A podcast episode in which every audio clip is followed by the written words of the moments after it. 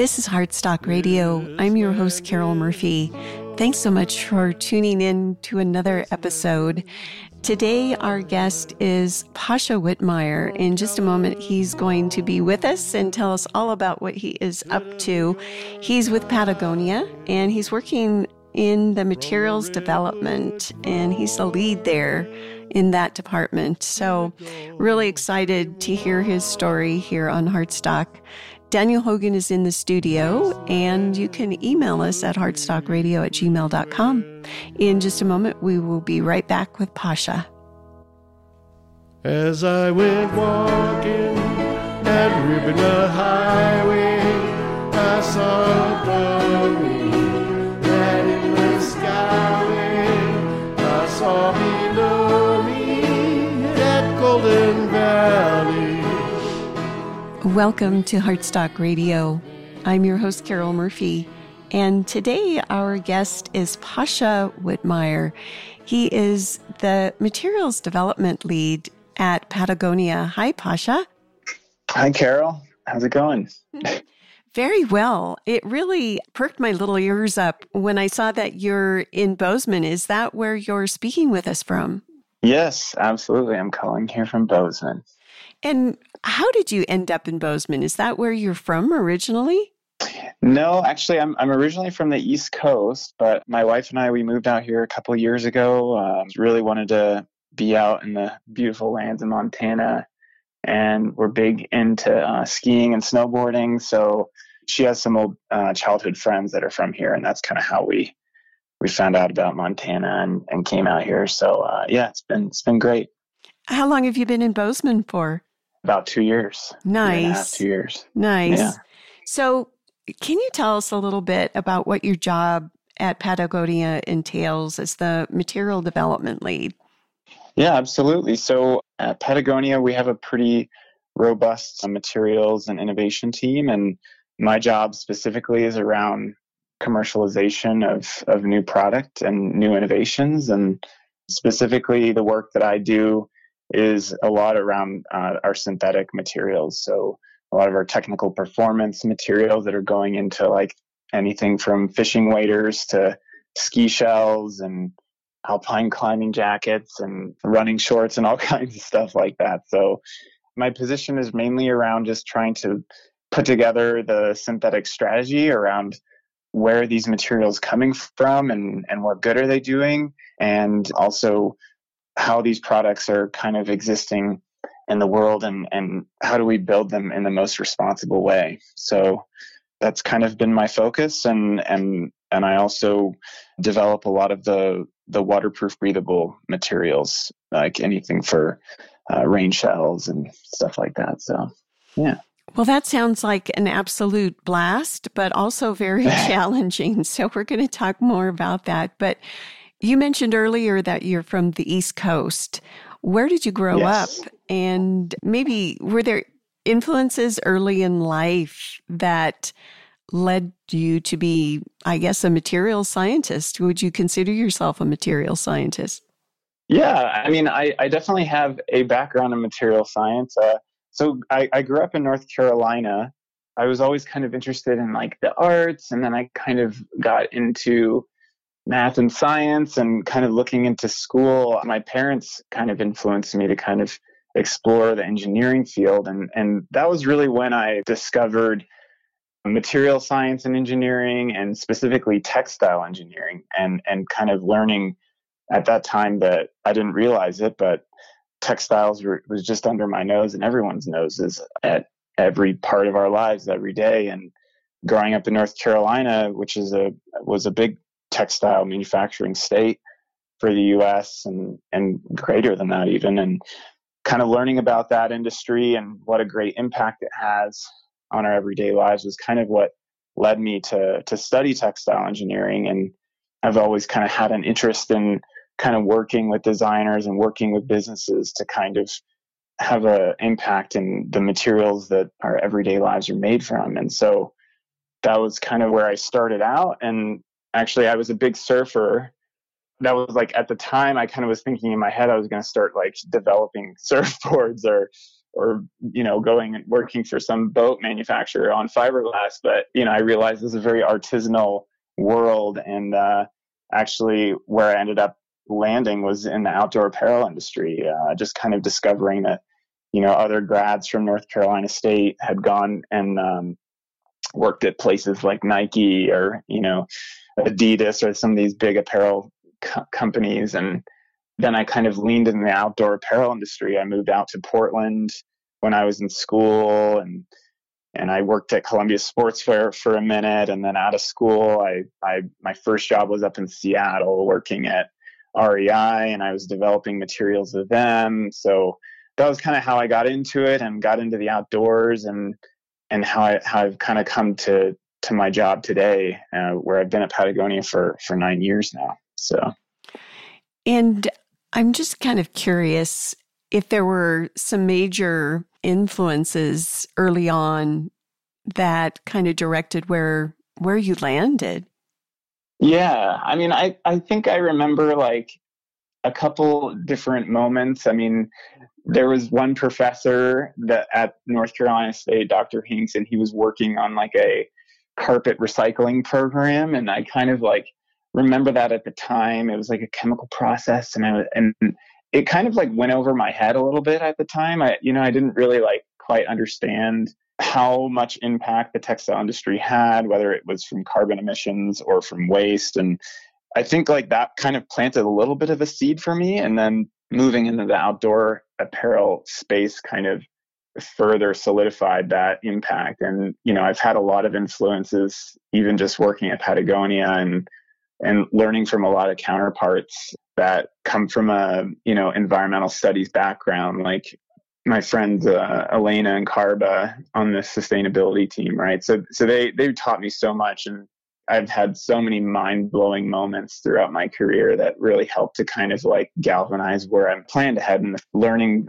how like impactful the uh, apparel industry is for the planet and and those sorts of things. So I think that's kind of where a lot of my influence and inspiration comes from. Let's talk about that impact a bit.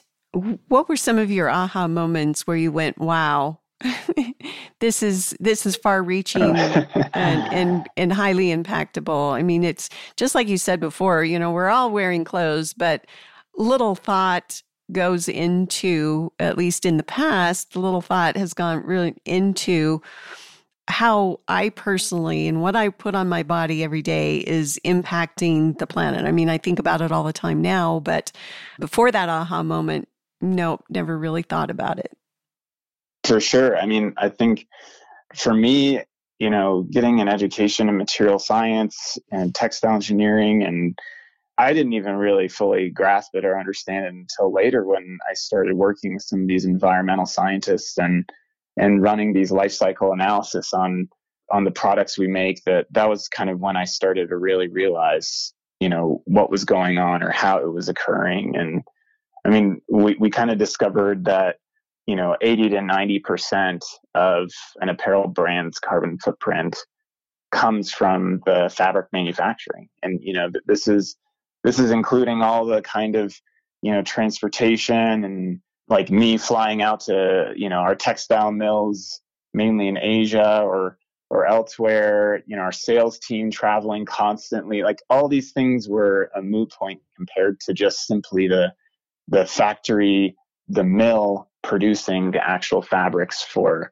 all of our apparel. So that like, you know, learning that was just really like a huge mind blowing thing. And really helped to kind of pinpoint like what we need to do to help like fix this problem that we're in you know i mean you know globally greenhouse gas emissions uh, we, we think that about like 10% is coming from just textile manufacturing and it's been rapidly growing and we think that by 2050 that it'll be it'll account for a quarter of greenhouse gas emissions if we're on the same trajectory so it's definitely like a huge problem and like a huge impact. Uh, and so I think that's kind of these learnings kind of help to kind of figure out like, okay, what do we do and how do we do it and how do we reduce this problem? And um, that's kind of like a lot of the work that I've been doing now.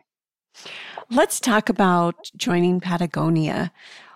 What was that like? And was that always at the top of your list? Yeah, that's a, a good question. I mean, I think I, it was definitely like an always an interest of mine. I mean, I, I, think like getting into the outdoor apparel industry and, you know, learning about the incredible work that Patagonia does around sustainability and especially around materials and like the investment and the value that the company puts into that is like definitely remarkable. And so I, I think I knew that it would always be something that I would want to do and be a part of. And so when I got there, it was really incredible to be a part of such an organization. And, and it's so much like broader reaching than just product and materials too, you know, like all the work that the company does around grants and like profit going towards environmental grassroots organizations, right? So it's like more than just the product, which is also really neat to be a part of that, but just simply being a part of the product too and trying to figure out new innovative ways of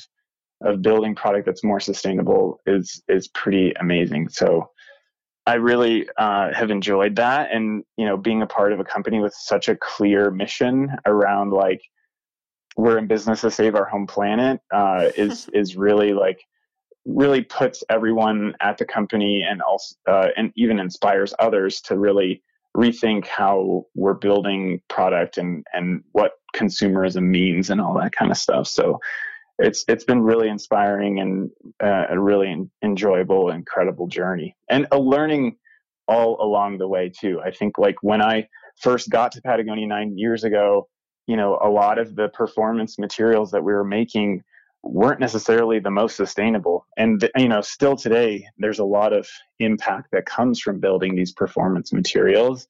But, you know, I think a lot of the work that we've done and I've done in the, in the beginning of my career was simply trying to prove that performance materials can be made from things like recycled content or sustainable raw material inputs.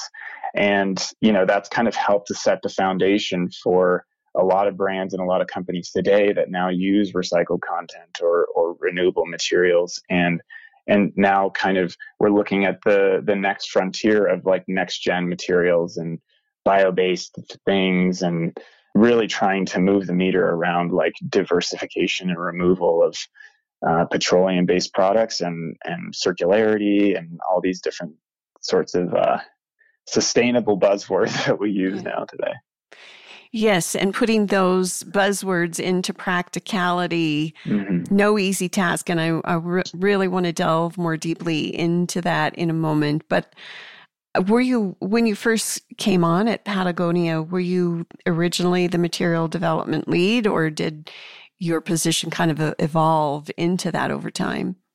Yeah, it kind of evolved. I mean, like I, I actually, when I first got to Patagonia, I was working in the testing lab. So I was working on a lot of materials like base layers and fleece knits and things like that, and just trying to characterize their performance and developing new test methods to ensure the quality of those fabrics and those garments that we're that we we're putting out into the field and or out into the world. And you know, I think that that was like a really good foundation to start from because, you know, you, you really understand from an intimate level, like exactly what it takes to build the highest level quality product. And, you know, we talk about all these things, these, all these sustainable buzzwords, but at, like at the end of the day, really the, the most sustainable thing to do is really to have the most durable and long lasting classic apparel that you can ha- like possibly create and buy as little as possible and so having having something like that was Uh, you know starting in that testing world and that quality world was really such a great foundation for the sustainable work that I do today. And yeah, I, I, I actually quickly moved over to material development. I think that was really where a lot of my passion and interests lie was was more around like working with designers, working with the business team to kind of think about and create new product. And really, it started with with what I mentioned around trying to just build sustainable performance materials, which we didn't really have at that time. So I was simply a material developer, and we were we were creating kind of a palette of of recycled shells and um, and and you know we we had some really great wins along the way, whether it was like launching, you know, Gore-Tex. We we we we launched our first ever recycled materials in the shell fabric of our Gore shells. So that was kind of a big move, and that kind of impacted the whole industry that used Gore-Tex in waterproof shells. And then, and then in like 2019, we our entire shell line went and incorporated recycled content, which was, was which was also a big deal and a first. So since then, I've been continually trying to build upon that and ask really like, what does recycled mean? Where is it coming from? What good is it doing for the planet? And so I've spent a lot of time traveling, visiting different uh, yarn manufacturing facilities and recycling plants, and really trying to understand, you know, when we say recycled, what like what good is that doing and what problem what world problems are we solving so you know i think when i've kind of transitioned into this lead role with patagonia it's really been around trying to bring on new supply chains that didn't exist before and nurture ones that do exist that uh, are really making a big difference uh, especially around this waste issue that we have that's escalating every year. And so we've brought on things like ECONYL, uh, which is a chemical recycled nylon, where they're taking carpet, which connects back to my college days, and uh, and fishing nets and chemically recycling that back into new nylon that we can use in our products. And then most recently with Bureo, their NetPlus material, where it's 100% fishing nets coming from Chile, and that problem was really inspired by learning that you know, a lot of the ocean plastic waste out there is actually a vast majority is coming from the fishing industry and from fishing gear, fishing nets being abandoned in the ocean. So that's how we kind of identified, okay, like let's see how our product can like help with this ocean plastic pollution problem and create demand for those fishing nets so that they don't end up into the ocean. So mm-hmm. that's um that's kind of like an example of the kind of work that um, I've been doing lately and and trying to lead. Yeah. When we come back, I'm hoping we can talk more about you mentioned bio based materials. Mm-hmm. We're going to take a little break here. We'll be right back with Pasha. This is Heartstock.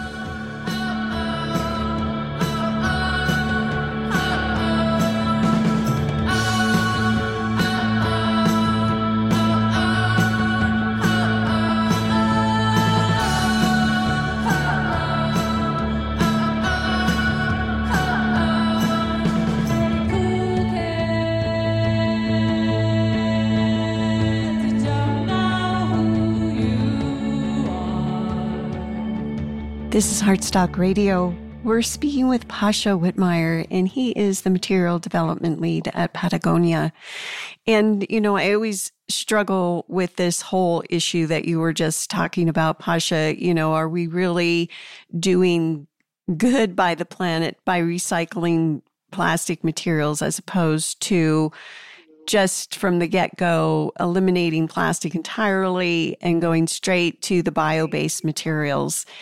What's your take on this? And maybe you can share with our listeners what exactly you mean when you say bio based materials and, and how that's different.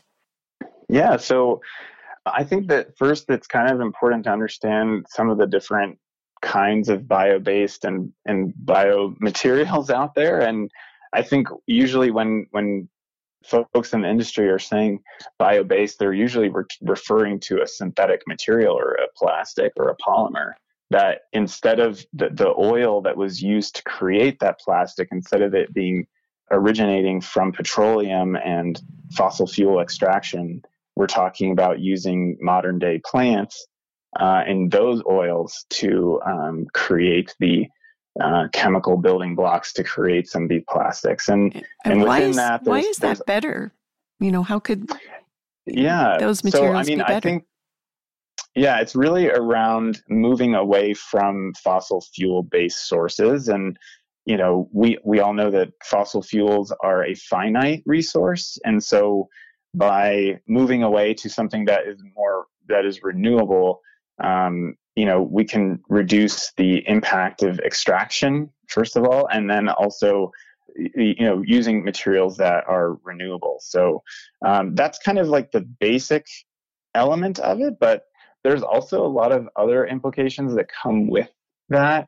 I, I think it is important to know that, like I said before, like we're in both cases, we're still building plastics and we're still building them from oil So, uh, you know, generally speaking, all those impacts that come from like the production of the material still exist. So there's still like a lot of things that need to be done to kind of address those problems, especially around like the plastic formation or even the fabric formation processes. So, you know, I think a lot of folks they they think bio-based is this holy grail that is just going to sequester carbon and it's going to solve all of our problems, but the reality is that we're still building new materials and those new materials have a lot of carbon impact to them. So um, that's why we're still very much invested in recycled materials and, and recycling because um, it really helps to lower the impact way more than building something from the ground up,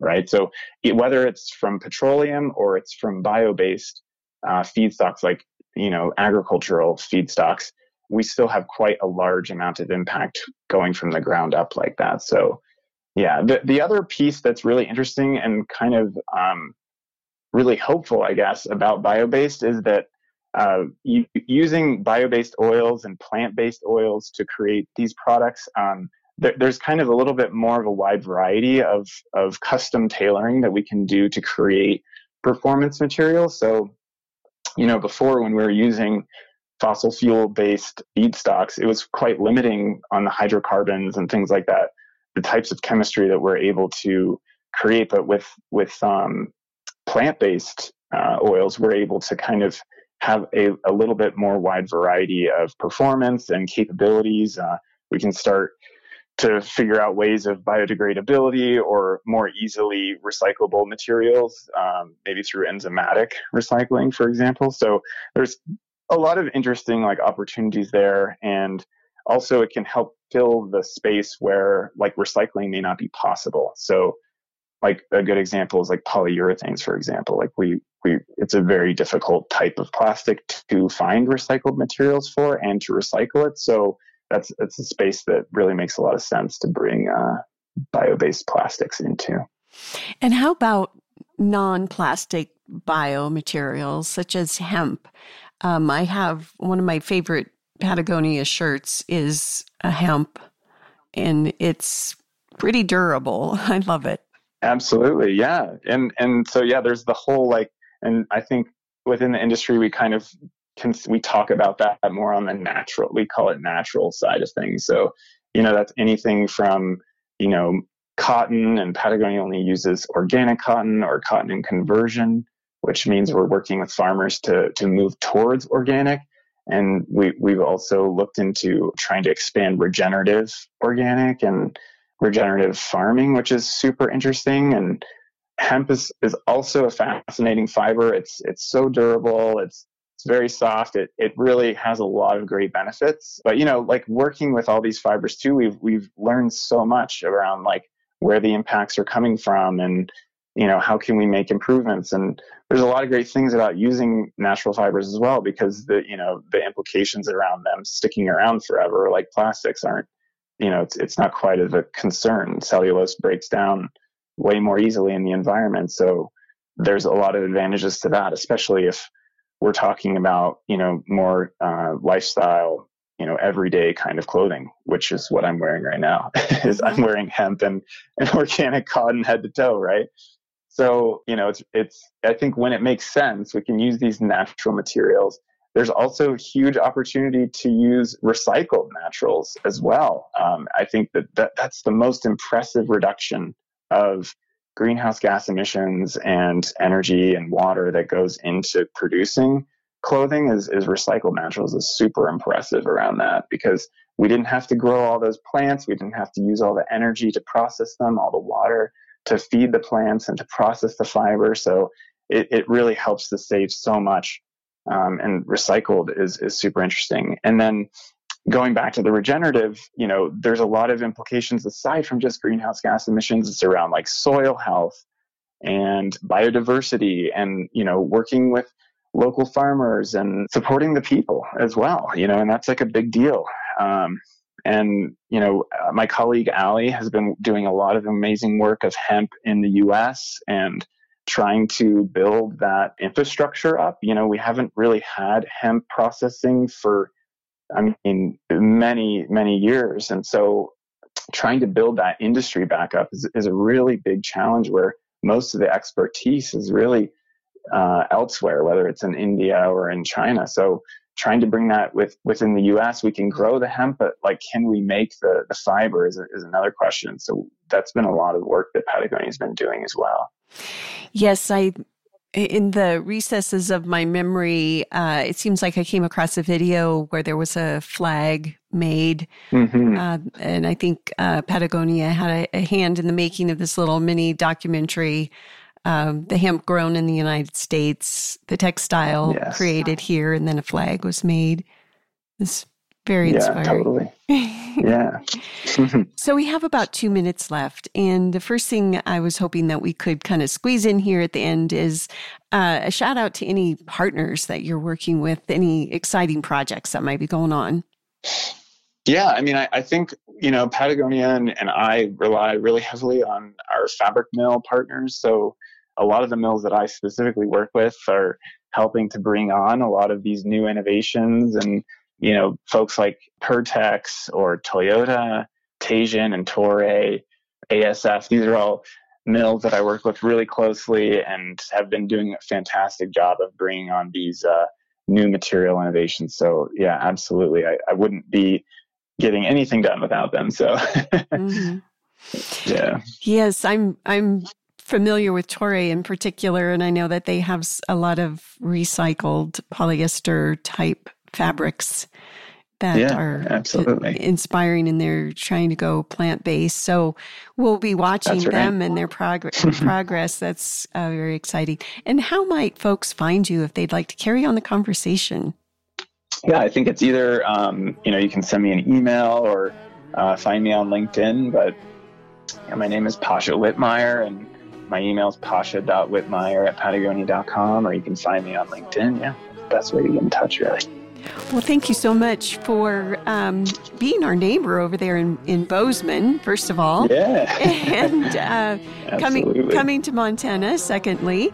And uh, yeah, thirdly, thanks for being on Heartstock, and we really appreciate you sharing your story. Thanks for having me, Carol. Indeedy. And as always, we will be back again next week with more exciting guests. Uh, you're going to be a hard act to follow, though, Pasha, I will have to say. Thanks so much. This is Heartstock. We'll see you next week. Peace.